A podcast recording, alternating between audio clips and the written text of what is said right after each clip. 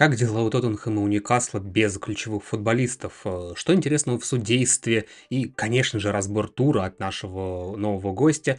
Все это сегодня здесь, в новом выпуске шести итогов тура. Господа, здравствуйте, у микрофона Алексей Гаврилов. Заваривайте чаечек, не забывайте поддерживать выпуск э, лайками и комментариями. Особенно нашего гостя, у которого, на секундочку, случился YouTube-дебют. Ну, если вы слушаете нас в аудио, звездочка, комментарии, все, что ваша платформа позволяет делать, все это в вашем распоряжении. Ну и давайте же незамедлительно начинать. Тоттенхэм совсем не тот без ключевых футболистов.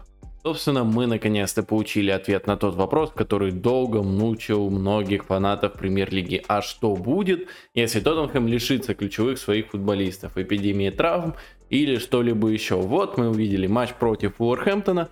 Тоттенхэм играл без некоторых своих ключевых игроков и проиграл. Проиграл, причем по делу. По драматургии матч просто потрясающий. Концовка. Казалось уже все, Тоттенхэм вымучает эту победу. Нет, два гола Пабло Сарабия шикарно вышел на замену, шикарно провел вот этот отрезок в конце матча и, по сути, сделал для Волков победу. Но победу абсолютно заслуженную и закономерную, потому что Волки были лучше во всем. Для тех, кто матч не смотрел, пожалуйста, статистика, которая доказывает, что, собственно, Волки были лучше. Но по порядку, в чем именно не хватило Тоттенхэму ключевых футболистов – а первое, конечно же, это э, первое и основное, и второе, и третье. Это нехватка, конечно, Джеймса Мэдисона. В чем это сказалось? А, первое, конечно, это выход в атаку от штрафной. Да, самая первая фаза атаки. Отсюда у Тоттенхэма уже дела не задались. А если в первом тайме Вурхэмптон еще как-то присматривался к проблемам Тоттенхэма, то во втором тайме Волки как настоящие хищники, почувствовав кровь, пошли вперед. И в итоге получилось, что у Вулверхэмптона показатели прессинга выше среднего по сезону, ну, точнее ниже среднего по сезону, да, 8,2 ППДА в этом матче и 11,4 в среднем по сезону. То есть волки прессинговали активнее, чем они прессингуют по сезону. В результате чего наклон поля в пользу Вулверхэмптона тоже показатель, что э, Вулверхэмптон правильно проводил этот матч. То есть, несмотря на то, что владения у них были, было меньше, но большую часть времени э, мяч находился на половине поля Арсенала, то есть либо, ой, извиняюсь, на половине поля Тоттенхэма, да, каждый раз, когда говоришь про наклон поля, то вспоминаешь про Арсенал, да, но нет, на половине поля Тоттенхэма, конечно же, это значит, что либо Тоттенхэм не мог выйти от своих ворот, либо атаковал Вурхэмптон, что, в принципе, одинаково для волков удобно. В результате чего, соответственно, Тоттенхэм в итоге был вынужден отказаться от привычного короткого розыгрыша мяча от своих ворот, а Тоттенхэм э, обычно от этого не отказывается. В итоге средняя э, длина выноса мяча вратарем 25,5 метров. Э, это выше показателей Тоттенхэма по сезону средних. И среднее продвижение мяча от вратаря 26,6 метров. То есть, что нам говорит статистика, то что а, условно Викарио выносил мяч, а, футболисты Тоттенхэма его получали, продвигали вперед на метр и затем его теряли. Вот так печально все было, если опять-таки верить статистике. Да, очень грустно было в этом плане, потому что Тоттенхэм не привык э, к длинным выносам мяча, а короткие как раз-таки не получались из-за отсутствия Джеймса Мэдисона, потому что Мэдисон, да, когда возникают проблемы, он смещается к центральным защитникам, чуть ли не в тройку к ней встает, помогает дополнительный игрок, плюс э, креативность, умение Мэдисона сделать любую передачу, это, естественно, важное качество.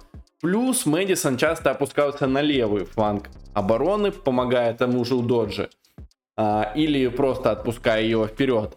В, этом, в этот раз вообще не работало ничего, да номинально на позиции Мэдисона вышел э, Сар, и там было все максимально плохо, потому что не было еще и у Доджи, вышел Эмерсон Ройл, это тоже даунгрейд, и получается, что именно на этом участке, где обычно, куда обычно смещается Мэдисон в первой стадии владения мяча, чтобы разбить прессинг соперника, в итоге были максимальные проблемы, потому что Тоттенхэм привык играть через эту зону, Викарио через эту зону привык играть, но в итоге получилось, что а, 5 высоких переходов владения у Вурхэмптона случились именно в этой зоне. То есть 5 раз Вурхэмптон так или иначе в этой зоне а, отбирал мяч у Тоттенхэма. То есть вот она явная проблема. Волки ее увидели, увидели эту слабость и ей пользовались весь матч. Но отсутствие Джеймса Мэдисона чувствовалось и выше, а, потому что Тоттенхэм был очень скуден в атаке, всего 0.4 XG они создали. Опять-таки, да, в этом сезоне а, в матчах премьер-лиги у них таких показателей не было, то есть в атаке практически вообще ничего. Мало того, если мы посмотрим на кластеры пасов Тоттенхэма в этом матче, то мы увидим, что, собственно, они не придумали никаких э, вариантов, чтобы заходить в не то что даже в штрафную Уорхэмптона, хотя бы да, в опасную зону возле ворот Уорхэмптона. То есть, ну, прям очень грустно было в плане креативности без Джеймса Мэдисона. Ну а, конечно же, дело не только в Джеймсе Мэдисоне. Мы увидели и потрясающий центр обороны, Дайер Дэвис. Я думаю, если вы пересмотрите голы Уорхэмптона, то поймете, почему я делал акцент на этой паре, да? Явно не тот уровень. Но, суммируя это все, что мы видим? Теряя ключевых футболистов, Мэдисона, центр обороны, левого защитника, вот это все сваливается в кучу, и Тоттенхэм в итоге становится из рук вон плох. Мало того, если мы смотрим на состав, то он просто из рук вон плох. Каковы методы решения этой проблемы? Ну, первое, конечно, по Стекагу стоит больше интегрировать остальных футболистов в состав, стоит больше их наигрывать, больше заставлять их понимать свою систему игры. И, конечно же, второе, Тоттенхэму стоит работать, работать и работать на трансферном рынке. Потому что основной состав они себе собрали, здорово. Но как только мы смотрим на лавку, то хватаемся за голову. Это совсем не дело. Поэтому посмотрим. Пока, по крайней мере, вот этот матч это показатель того, что да, Тоттенхэм здорово начал сезон, но Тоттенхэм еще не готов по-настоящему бороться с такими гигантами, как Сити. Ньюкасл сломила эпидемия травм. Ньюкасл проиграл Бормуту 2-0, проиграл абсолютно по делу, и, наверное, это один из худших матчей Ньюкасла в этом сезоне. Абсолютно все было печально, но с другой стороны, а что мы хотели, да? А, в опорной зоне вышел паренек у Ньюкасла, который дебют его в стартовом, которого дебют состоялся в стартовом составе Ньюкасла в премьер-лиге. На замену ему вышел паренек, который вообще в принципе дебютирует за Ньюкасл в матчах премьер-лиги. Играть вообще некому. Ну, просто все печально. Вот, пожалуйста, а, список травмированных в Ньюкасле плюс а, к этому еще и добавился Альмирон и мы надеемся, что он как можно скорее вернется. Но даже этот матч, да, я сделал акцент на юношах, но помимо них, э, кто играл э, в основе в этом матче, ну даже так, не в основе, кто играл большую часть матча из основного состава Ньюкасла, из привычной нам основы. Да, это Поуп, Шер, Трипьер и Лонгстов. Это из тех, кто играл из основы и на своей позиции. Были еще, да, Джей Линтон, был еще Гордон, но они играли не на своей позиции, выполняли не свою роль, не свои привычные функции, поэтому я их не считаю. Вот и получается, что из стартового состава Ньюкасла было 4 футболиста, которые выполняли свои привычные функции. Естественно, да, на классе команды это не может не сказаться. Поэтому и поражение вышло вполне закономерным. Но э, что дальше? Тут уже вопрос куда интереснее. После международного перерыва, ну, во-первых, Бру, Бруно Гимарайнш вернется. Да, у него дисквалификация из-за перебора желтых, и это уже важно. После международного перерыва должен вернуться Исак. То есть, получается, у нас есть нападающий, есть опорник, и уже хоть как-то с этим можно строить игру, как-то что-то играть, что-то делать. Вот если вернутся хотя бы эти двое, то да, уже будет неплохо. Но, конечно, дальше у Ньюкасла исключительно важный отрезок сезона сложные игры в чемпионате, плюс, естественно, решающие игры в Лиге Чемпионов. Это Милан, это ПСЖ. А положение у Ньюкасла в группе сейчас явно не лучшее. Поэтому, да, будет э, крайне интересно посмотреть, как Эдди Хау решит эти проблемы и решит ли он их. Но, по крайней мере, возвращение Исака, возвращение Гимарайныша после международного перерыва, это уже сделает Ньюкасл как минимум опасным для своих соперников. Потому что, да, то, что мы увидели с Бормутом, из рук вон плохо. И в дополнение к этому, я видел много комментариев про то, что для Ньюкасла травма это оправдание, а вот для Манчестер Юнайтед нет. Ну, речь о предвзятом отношении к Манчестер Юнайтед, да, но что тут хочется сказать? Безусловно, э, для Манчестер Юнайтед травма это тоже серьезная потеря. Да, до сих пор нет Лиссандра Мартинеса, нет Люка Шоу, ключевые футболисты для Эрика Тенхага. Но в чем разница между Ньюкаслом и Манчестер Юнайтед, на мой взгляд? А, во-первых, разница в том, что даже не имея а, полностью основной состав, да, уже потеряв нескольких футболистов, Ньюкасл все равно обыграл Арсенал. Да, в том матче были, э, как мы уже узнаем, ошибочные судейские решения, но это были ошибочные э, судейские решения касательно, касательно дисциплинарного наказания. В целом, это никак не умаляет того факта, что Ньюкасл провел классный матч против канониров. А у Ньюкасла был матч в этом сезоне классный против ПСЖ. Даже не классный, это крутой был матч против ПСЖ. А что мы видели в этом сезоне у Манчестер Юнайтед? Все матчи против сильных соперников, более или менее, Манчестер Юнайтед проиграл. А, вот оно и сравнение первое. Был матч против того же Ньюкасла в Кубке Лиги, где обе команды вышли не в оптимальных составах. У Ньюкасла он вышел даже более резервным, но Ньюкасл выиграл 3-0. Выиграл уверенно, выиграл по делу. Опять-таки в этом разница. Разница э, даже по ожидаемым очкам. Э, по ожидаемым очкам Ньюкасл в премьер-лиге на втором месте, Манчестер Юнайтед 11 вот оно, вот оно и складывается, что разница в качестве игры. Ньюкасл, возможно, меньшую часть времени от этих травм страдал, если сравнивать с Манчестер Юнайтед.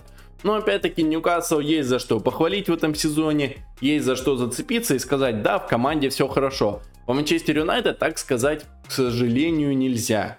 Потому что, да, все их победы в чемпионате, это победы против команд заметно ниже уровнем. Собственно, э, и все где Манчестер Юнайтед победы там, где Юнайтед и должен был побеждать, и никак иначе. В остальном, конечно, у Манчестер Юнайтед дела хуже. Хотя, казалось бы, в чемпионате они соседи, и Манчестер Юнайтед даже выше на одно очко. Но, э, как по мне, таблица нас немного обманил, обманывает. И поэтому, когда нет таких позитивных моментов, когда их нет вообще, то, естественно, начинаются такие моменты, когда про ваши травмы уже забывают, потому что понятно становится, что дело не только в травмах, есть и другие проблемы, есть проблемы, в конце концов, у многих игроков, падение значительного уровня в сравнении с прошлым сезоном и так далее. Поэтому, собственно, такое сравнение Ньюкасл и Манчестер Юнайтед, оно некорректно и нельзя их ставить в одни рамки. У Вестхэма появился новый центр форвард. И речь сейчас не про покупку нового игрока, речь про Джареда Боуна, который вытеснил Майкла Антонио с основного состава. Я думаю, сейчас это можно констатировать уже окончательно. Что мы увидели в последнем матче Вескома? Победа против Ноттингем Фореста 3-2. Боуэн забил гол, забил гол, кстати, головой, вообще в нетипичной для него ситуации, но вместе с тем показал, что да, у него есть еще те качества, которых нет у Антонио, э, которые, точнее, есть у Антонио.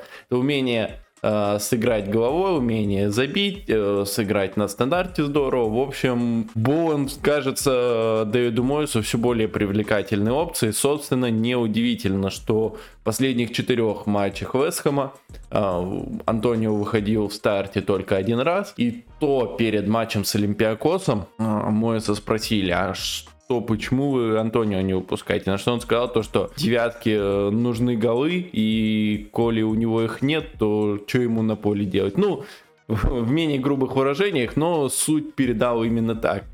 Короче говоря, э, недовольство Антонио мое созреет абсолютно по делу, потому что он не забивал аж с августа.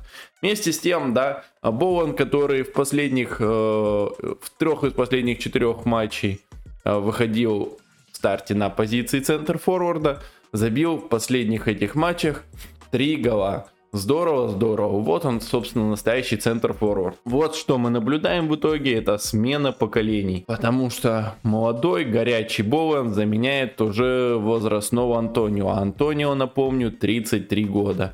И вероятно, что с этим кончается его активная фаза карьеры, что ли. А, Антонио все еще будет вариантом для Моиса. Я уверен, что в этом сезоне он еще не раз появится в старте. Но как основной вариант на самые важные игры, я думаю, что уже нет. Я думаю, что Антонио уже нигде себя в премьер-лиге в основном составе не найдет.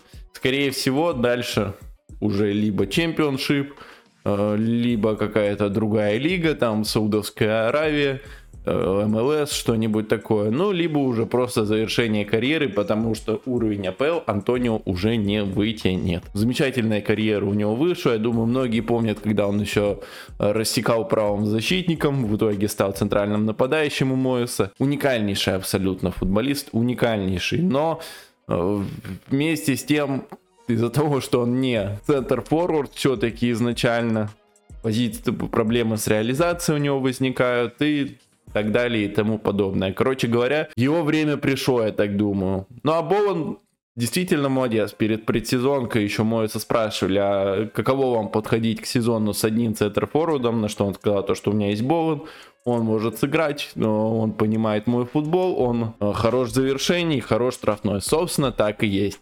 Единственная проблема в том, что футбол Вестхэма заточен слишком на кроссы. И кроссы на Боуна, ну, это выглядит немного смешно, что ли говоря. Поэтому, конечно, хочется, чтобы Вестхэм э, приобрел себе нового центр форварда, который будет вписываться в их понимание футбола. Ну что ж, вы не поверите, я тут случайно решил посмотреть э, матч Астон Вилла Фулхэм и остался в лютом восторге, на самом деле, не буду скрывать. Команда э, у Наймери набрала сумасшедший ход. Да, у них бывают какие-то осечки, но это сейчас абсолютно претендент на топ-6, прям железобетонный. Э, но давайте про них сегодня говорить не будем, оставим это больше на перерыв, на э, подкасты. Сосредоточусь, наверное, больше на дачниках так уж вышло, я больше говорю про команды из Лондона. И вот там все очень плохо. На самом деле все очень плохо, потому что, честно вам сказать, э, вспоминая прошлогодний Фулхам, который шел очень хорошо и смотрелся так, такой прям крепкой командой с середины турнирной таблицы, то вот в этом году ситуация диаметрально противоположная. Безусловно, на фоне своих конкурентов по низу таблицы они смотрятся очень даже бодро, но пока команда прям в целом не дотягивает до уровня там, той, который может завершить, э, знаете, там, в диапазоне с 9 до 12-13 места. Объясню почему. На самом деле причина абсолютно простая. Уровень игроков, исполнителей крайне низок. Крайне низок это отражается по всем линиям. То есть мы, безусловно, привыкли хвалить там Берна Лена и по линию. Да, действительно, это очень хорошие, качественные футболисты, которые тащат с собой команду, это прям чувствуется. Но очень много пешеходов в этой команде. Очень много пешеходов, которые, ну, возможно, неплохо смотрелись бы в условном там Шеффилде, а, в условном Лутоне, но это не уровень команды АПЛ, которая не борется за выживание, а борется за место в середине турнирной таблицы. И это может быть таким, знаете, звоночком для Марка Силвы. Потому что, ну, знаете, как, безусловно, в этом сезоне пока еще не было ни одного увольнения, что удивительно. И он, конечно же, пока еще такой, знаете, не главный претендент на увольнение, привет каким ботам, как говорится.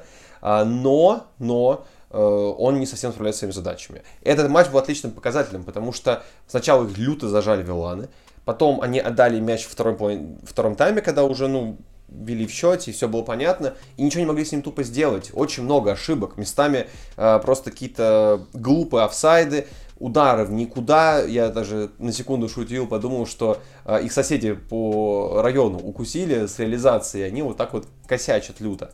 Э, команде нужно омолаждаться, нужно искать каких-то молодых талантов, искать каких-то э, классных футболистов, и я думаю, что Фулхэм, без какой-либо иронии, будет одним из главных э, хедлайнеров э, в зимнем трансферном окно. По крайней мере, на бумаге именно так это и выглядит. Этой команде срочно нужны свежие, голодные до побед люди. Иначе, иначе все будет очень плохо. Ну и, конечно же, Виллиан это не игрок основы. Э, он не вывозит абсолютно. То есть это прям кошмарный пешеход. При всех моих как бы, почестях и моих похвалах к этому бразильцу, э, это человек, который на максимум должен с лавки выходить, там на 15-10 минут в конце максимум. Это не игрок уровня старта команды АПЛ. Э, поэтому, что же могу сказать, как бы финал. Э, дачникам усиляться, срочно усиляться. Я бы не хотел, чтобы они боролись за выживание, они этого не заслужили. Но надо боссам Фулхама срочно думать, что делать. Иначе увольнением как бы силы ничего ситуация не решит. А вы что думаете? Пишите в комментариях. Интересно, как вы там рассматриваете Фулх вообще, какое у вас э, предположение по их финальному месту турнирной таблицы. Ну а сейчас передаю слово нашим товарищам, давним друзьям из сути игры. Им достается самое сладенькое. Это матч тура Челси-Манчестер Сити. Невероятная эпопея. Слава, тебе слово. Расскажи, какие у тебя впечатления. Челси Манчестер Сити сыграли один из самых ярких матчей сезона не только в английской премьер-лиге, но и во всей Европе. Но игра такой не должна была быть, вряд ли. Морис Почетино и Пеп Гвардиола планировали такой, и мы об этом можем узнать из первых 25 минут матча, которые получились довольно закрытыми. Почему первые 25 минут? Потому что это время между началом матча и голом Марлинга Холланда. Именно гол Холланда раскрыл игру. А игру раскрыл именно Челси, а не Манчестер Сити. Сити команда, стремящаяся к контролю, стремящаяся сушить игру, стремящаяся сводить к минимуму моментов возле своих ворот. И если ради этого нужно создавать не так много моментов возле чужих ворот, то Гвардиола не будет противиться, потому что исполнительское мастерство в его команде на космическом уровне. Что мы увидели в первые 25 минут? Во-первых, всего 5 ударов на двоих, это очень мало, всего 19 сотых XG на двоих, это тоже очень мало, это почти полное отсутствие моментов. Челси разыгрывал мяч от своих ворот через тройку защитников, но Сити решал эту проблему, решал эту структуру, э, разрешал эту структуру Челси за счет очень агрессивных позиций Бернарду Силова и Хулина Альвареса в прессинге. Они занимали позиции восьмерок и очень агрессивно накрывали Мойзеса Кайседа и Энси Фернандеса. Маурисио Почетино решил эту проблему за счет опускания Энси Фернандеса на позицию левого защитника, а Марко Курелли уходил чуть выше. Очень хорошо продвигающий мяч что через пас, что через дриблинг Энс Фернандес э, вынуждал либо Альвар, вынуждал Альварса либо идти с ним до конца и тем самым освобождать место в центре поля, чем может воспользоваться очень умелый Энса, либо не идти до конца и тем самым нарушать стройность прессинг структуры Гвардиолы. Как мы уже говорили, главная отсечка первого тайма это 25 минута, примерно тогда случился гол Холланда, пенальти, который заработал норвежец фол Кукурелли. Думаю, мало кого вызывает сомнений, даже фанатов Челси. Но пришел он из довольно хаотичной ситуации. Три игрока Челси лежали на поле. Э, Энтони Тейлор не остановил игру, и очередная такая хорошая история для фанатов Челси, которые очень не любят э, Энтони Тейлора и припоминают ему все ошибки против Челси. И считаю, что любое спорное решение это Энтони Тейлор, это ошибка против. Но тем не менее. Челси раскрыл игру, Челси стал гораздо более агрессивнее прессинговая после гола Эрлинга Холланда. В этом стали участвовать и центральные защитники, Аксель Дисаси и Тягу Силва, они нередко оказывались на чужой половине поля. Рис Джеймс и Марко Курели тоже очень смело лезли в эту историю, обнажая фланги, где играл, между прочим, Фил Фоден и Жереми Даку, очень опасные ребята. Но Почетина осознанно нашел на этот риск. Моменты начали возникать в обе стороны. Челси забил два, а Сити, во-первых, мог забивать, помните тот удар, обводящий Фила Фодена из-под Марка Кукурелли, он как раз-таки случился из- из-за очень агрессивной игры Энса Фернандеса э, в прессинге. Энса ошибся, и возник момент. Во втором тайме Сити очень быстро вышел вперед, благодаря голу Эрлинга Холланда, но он опять-таки пришел из-за очень агрессивного прессинга Челси. Тиагу Силова оказался на чужой половине поля, встречал там аут. В итоге Сити вышел из-под давления Челси выносом на, фод, на Эрлинга Холланда, который очень легко обыграл Мойзеса Кайседа и начал контратаку, которую сам же и закончил. Как Челси повел себя, начав снова проигрывать? Правильно. Снова начал раскрывать игру в обе стороны. Моменты посыпались в обе, в, в обе штрафные. Челси остался в игре благодаря невероятному перформансу Роберта Санчеса, но и Эдерсон не отставал от своего коллеги. Тоже отражал много ударов. Суммарный XG в матче больше, больше шестерки. Да, 8 мячей было забито, но 6 XG, понятно, что с учетом двух пенальти, которые пробили Холланд и Палмер. Ну, это очень много моментов, и вратари, несмотря на то, что много пропустили, они очень много опасных ударов отразили. Маурисио Почетино второй топ-матч.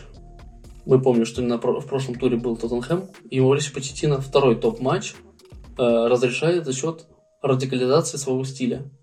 Если с Тоттенхэмом это хорошо работало, потому что Тоттенхэм сам не прочь э, открытой драки, то э, против Пепа Гвардиола этот ход особенно хорош, потому что Пеп Гвардиола очень не любит раскрытые рисунки. Манчестер Сити никогда себя не чувствует комфортно. Понятно, что у Манчестер Сити есть исполнители, которые могут решить очень много на пространстве, и мы сегодня это видели. Мы видели гол Эрлинга Холланда номер два, который пришел из из, после контратаки. Но Гвардиола всегда стремится к контролю. И самый плохой отрезок в матче, когда Челси забил третий усилиями Никласа Джексона и до гола Родри, мы наблюдали худший отрезок Сити в матче. 19 минут и 0 ударов. Гвардиола начал решать эту проблему еще на 60-й минуте, еще даже до гола Никласа Джексона выпустил Джека Грилиша вместо Жереми Даку, более контролирующего вингера, менее обостряющего, менее обводящего, но который может устаканить разогнавшийся куда-то не туда для Гвардиолы, подчеркнул игру. Затем после гола Джексона, когда счет стал равным, когда игра у Сити вообще не шла, вышел э, Матео Ковачич вместо Хулиана Альверса. Может показаться, что эта замена направлена на оборону, но она направлена на контроль. Гвардиола хотел выиграть матч, он не хотел удержать ничью, и он для этого выпустил более оборонительного игрока, который лучше удерживает мяч под давлением, который лучше его продвигает под давлением. И извлек из этого пользу. Матео Ковачич поучаствовал в четвертом голе, который забил Родри. И 4-3, отличный результат для Сити. Что делает Почетина? Он выпускает Армандо Брою вместо Мойзеса Кайседа и делает свою схему, которая уже была открытой, безумно открытой. Опорную зону заняли Конор Галлахер и Кол Палмер, номинальные десятки. А Армандо Броя в атаке играл с Николасом Джексоном. И именно Армандо Броя заработал пенальти, реализованный Колом Палмером. Почетина снова показывает себя как тренер, который хорошо готовит Челси к топ-матчам. Если в прошлом сезоне на синих в топ-играх было просто больно смотреть, почти все матчи они проиграли, то в этом сезоне хоть и из топ-соперников побежден только Тоттенхэм в невероятно эксклюзивных условиях. Но что матч с Ливерпулем, что матч с Арсеналом, что теперь игра с Манчестер Сити, Челси, во-первых, создает больше соперников, и Челси выглядит как команда, а не как мальчики для битья, кем они были что при Грэме Поттере, что при Фрэнке Лампарде особенно. Проблема Челси заключается в том, что Маурисио Почетино не может перенести эти ходы на матчи, где Челси нужно взламывать соперников. Особенно, если их нужно взламывать, когда Челси уступает в счете. Мы это видели в матчах с Тоттенгемом, мы это видели в матчах с Астон Виллой, мы видели это в матче с Брэнфордом.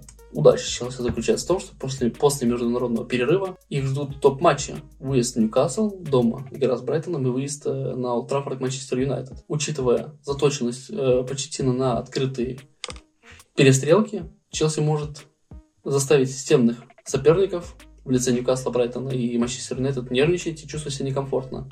Но закончит год Челси серией матчей с командами из конца первой десятки и, и второй десятки английской премьер-лиги. И там нужно будет уже показывать какой-то уровень в позиционной атаке, а к этому очень много вопросов. Поэтому сдержанный оптимизм фанаты Челси могут сохранять, потому что очередной матч топ-матч проведен на высоком уровне, но пока не видно, за счет чего Маурисио Почетино решит проблему потери очков там, где этих потерь быть не должно. Ну и заключительный итог тура это то, что командам следует быть э, осторожнее, чтобы не потерять очки на ровном месте. Я знаю, звучит, наверное, немного абстрактно и как будто бы очень даже очевидно, но давайте я поясню, что имею в виду. Поводом для этого послужила крайне занимательная статистика, согласно которой э, в этом сезоне за прошедшие 12 туров э, выдали судьи 27 красных карточек в английской премьер-лиге, при всем при том, что в прошлом сезоне, еще раз, за 38 туров их выдали суммарно 30 штук. И это, прямо скажем, очень солидная разница. И вы, может быть, спросите, в чем дело? Э, неужели там английские судьи совсем офонарели и раздают карточки направо и налево, что называется, от себя и, так, и т.п. и т.д. Ну, может быть, конечно, в отдельных случаях так оно и есть, но э, все, как мне кажется, куда прозаичнее, просто потенциально грубые фолы стали проверяться через систему VAR, и, соответственно, судьи стали гораздо чаще выдавать эти красные карточки, если они находили эти нарушения, ну, действительно грубыми и заслуживающими такого наказания. И, разумеется, опять же, очевидно для всех, что если у тебя удаляется игрок, то твоя команда прям скажем, ослабевает. Ну, если, конечно, эту команду зовут не Ливерпуль, а, там мы знаем, что нужны две красных карточки, то, прямо скажем, это не факт, что поможет. Ладно, давайте немного шутки в сторону и немножко поговорим о том, а почему, собственно, это итогом тура стало. Э, ну, казалось бы, вещь достаточно очевидная, и о чем там рассуждать-то в общем и целом. Но просто на этой неделе произошло сразу два таких э, хрестоматийных примера, я бы назвал. Которые этот тезис как никогда подчеркивают. Во-первых, это ситуация с Маркусом Решфордом и игрой в Лиге Чемпионов с Копенгагеном. Если вы этот эпизод не видели, то одного скрина, что называется, и некого объяснения вам будет достаточно. Маркус Решфорд э, боролся за мяч и корпусом хотел его закрыть от игрока соперника. Но он поставил ногу, он не видел, куда он ставит ногу, по большому счету. Делал все базово на инстинктах. Но так получилось, что то место, куда он поставил ногу, там была нога соперника, открытые шипы, ора, крики, ну, короче, вар, красная карточка. И сказать прямо, что не факт, конечно, что если бы игра 11 на 11 продолжилась, учитывая, что творилось на стадионе, э, не факт, что англичане бы выстояли, но скажем прямо, что без одного игрока э, и, и без того хрупкой системы Тенхага окончательно, что называется, разрушилась, и в общем и целом это, конечно же, напрямую отразилось на игре. А в АПЛ в этом туре, ну, возьмем слово в кавычки, отличился Брайтон. А, а именно Махмуд Дауд э, в игре с Шеффилдом. Опять же, борьба за мяч, э, он влетает шипами, если правильно помню, в ахилл. У меня лично нет уверенности, что это было умышленно, но в отличие от случая с Решфордом, как мне кажется, здесь э, уж точно можно было сыграть поаккуратнее. Ну, по крайней мере, как мне этот эпизод казался в динамике. Ну, то есть, вполне я допускаю, что Дауд видел, куда идет его нога и, в общем-то, что там, так сказать, по траектории находится. Ну, назовем таким образом. И то красная карточка. Я матч этот посмотрел, и вы знаете, вот тут я могу прям смело сказать, что это красная, она сказалась, потому что Брайтон Шеффилд возил просто лицом и всеми частями тела, почему только можно нельзя. Каким чудом Брайтон забил всего один гол, это вот прям что-то невероятное, если честно. Они доминировали весь матч, происходит удаление, и под конец встречи Шеффилд э, начал выползать в атаке, одна неудачная средства, все. 1-1, что называется, получите, распишитесь. И Брайтон просто на ровном месте потерял очки. Можно, конечно, сказать, что не повезло, но мне кажется, что э, это вот два примера, когда один эпизод, одно нарушение, одна красная карточка с грубой игрой, и вот, вот ценность этой одной ошибки, она очень резко возросла. Вы спросите, как к этому относиться? Ну, с одной стороны, в теории это должно привести к тому, что игроки должны, ну, что называется, осознать, что надо играть осторожнее, что надо не доводить до того, чтобы там на ровном месте получать красную карточку и фалить. Насколько это поможет, что называется, вот такая вот мера в виде красных карточек и система VAR, вопрос очень-очень спорный и дискуссионный. У меня стопроцентной уверенности на этот счет, прямо скажем, вообще нету. Совершенно. А могут ли такой подход пересмотреть в конечном счете? Ну, на самом деле, а почему бы и нет? Если сочтут, что ну, слишком много красных карточек получается. В целом мы должны признать с вами, что это большая проблема судейства. Она касается, конечно же, не только Англии, а в целом, что мы как внешние наблюдатели, и даже не только мы, вот, да, кто говорим на YouTube, но и в том числе там футбольные какие-то эксперты, которые, скажем так, с высоты опыта на это все смотрят и так далее, даже они толком не понимают до конца, какие рекомендации сейчас дают арбитрам, как интерпретируются те или иные правила или эпизоды, соответственно. И по факту мы это узнаем или там можем понять, что называется, после вот неких там каких-то консилиумов, еще чего. То есть пока нам сами судьи или сами лиги не объяснят, что же, собственно говоря, было. Опять же, вспомним злополучный эпизод с э, голом в матче Ньюкасла и Арсенала. Делаю небольшой камбэк в прошлый выпуск. Сколько там было шума от того, что гол был засчитан неправильно, сколько там даже у нас в комментариях людей что называется, ж, э, просто изливались желчью на эту тему. К Никите, опять же, Зарянову сколько пришло в комментарии и во время, в то время, когда он комментировал матч после, о том, какая он редиска, что, видите ли, он не увидел фола, так сказать, в моменте, ни одного нарушения.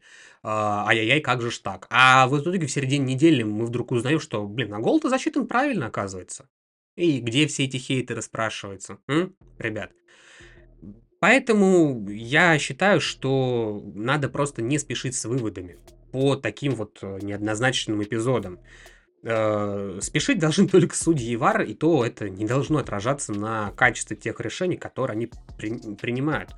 Самое главное, чтобы нам просто объясняли, собственно говоря, а что происходит, почему было принято то или иное решение, и как-то мы понимали некую последовательность, что ли, опять же. А лучше вообще как-то попытаться сделать это все гораздо прозрачнее, чтобы мы могли условно об этом почитать и как-то понимали. Ну, ладно, мы уже тему судейства обсуждали не один раз, и что лишний раз круги по воде пускать. Ну а на этом у нас все, дорогие друзья. Большое спасибо, что вы досмотрели этот выпуск до конца. Обязательно ставьте лайки, пишите комментарии по поводу итогов этого тура. Обязательно поддержите Славу, которого состоялся дебют, так сказать, на YouTube поприще. И лично мы очень-очень рады за это. Если вы нас слушаете в аудиоформате, то поддерживайте в тех формах, которые позволяют ваши платформы. Там, не знаю, звездочки, сердечки, те же самые комментарии. Ну, подписывайтесь, конечно же, на телеграм-канал подкастного акцента, где мы обсуждаем матчи по ходу, собственно, этих матчей, когда мы их смотрим.